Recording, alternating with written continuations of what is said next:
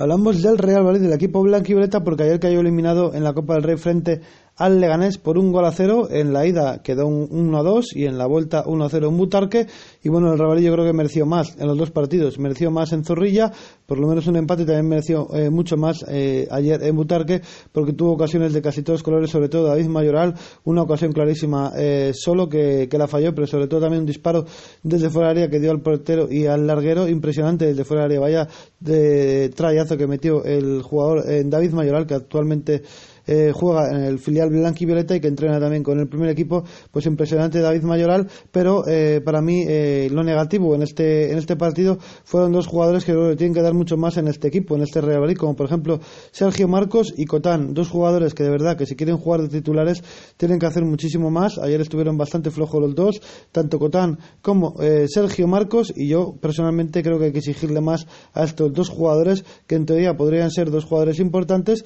pero que están contando poco Sergio Marcos eh, cuenta casi siempre fuera de la convocatoria y Cotán entra alguna vez en la convocatoria, pero no suele jugar y ahora tienen que dar mucho más de lo que dieron ayer en el terreno de juego tanto Sergio Marcos como Cotán para poder ser titulares, cosa contraria que, por ejemplo, como decimos, David eh, Mayoral, que rindió a un grandísimo nivel, en mi opinión personal, en los minutos que jugó, también eh, en este caso Fernando Calero, que jugó bastante bien el central del Real Valladolid. Y bueno, yo creo que para mí fueron los jugadores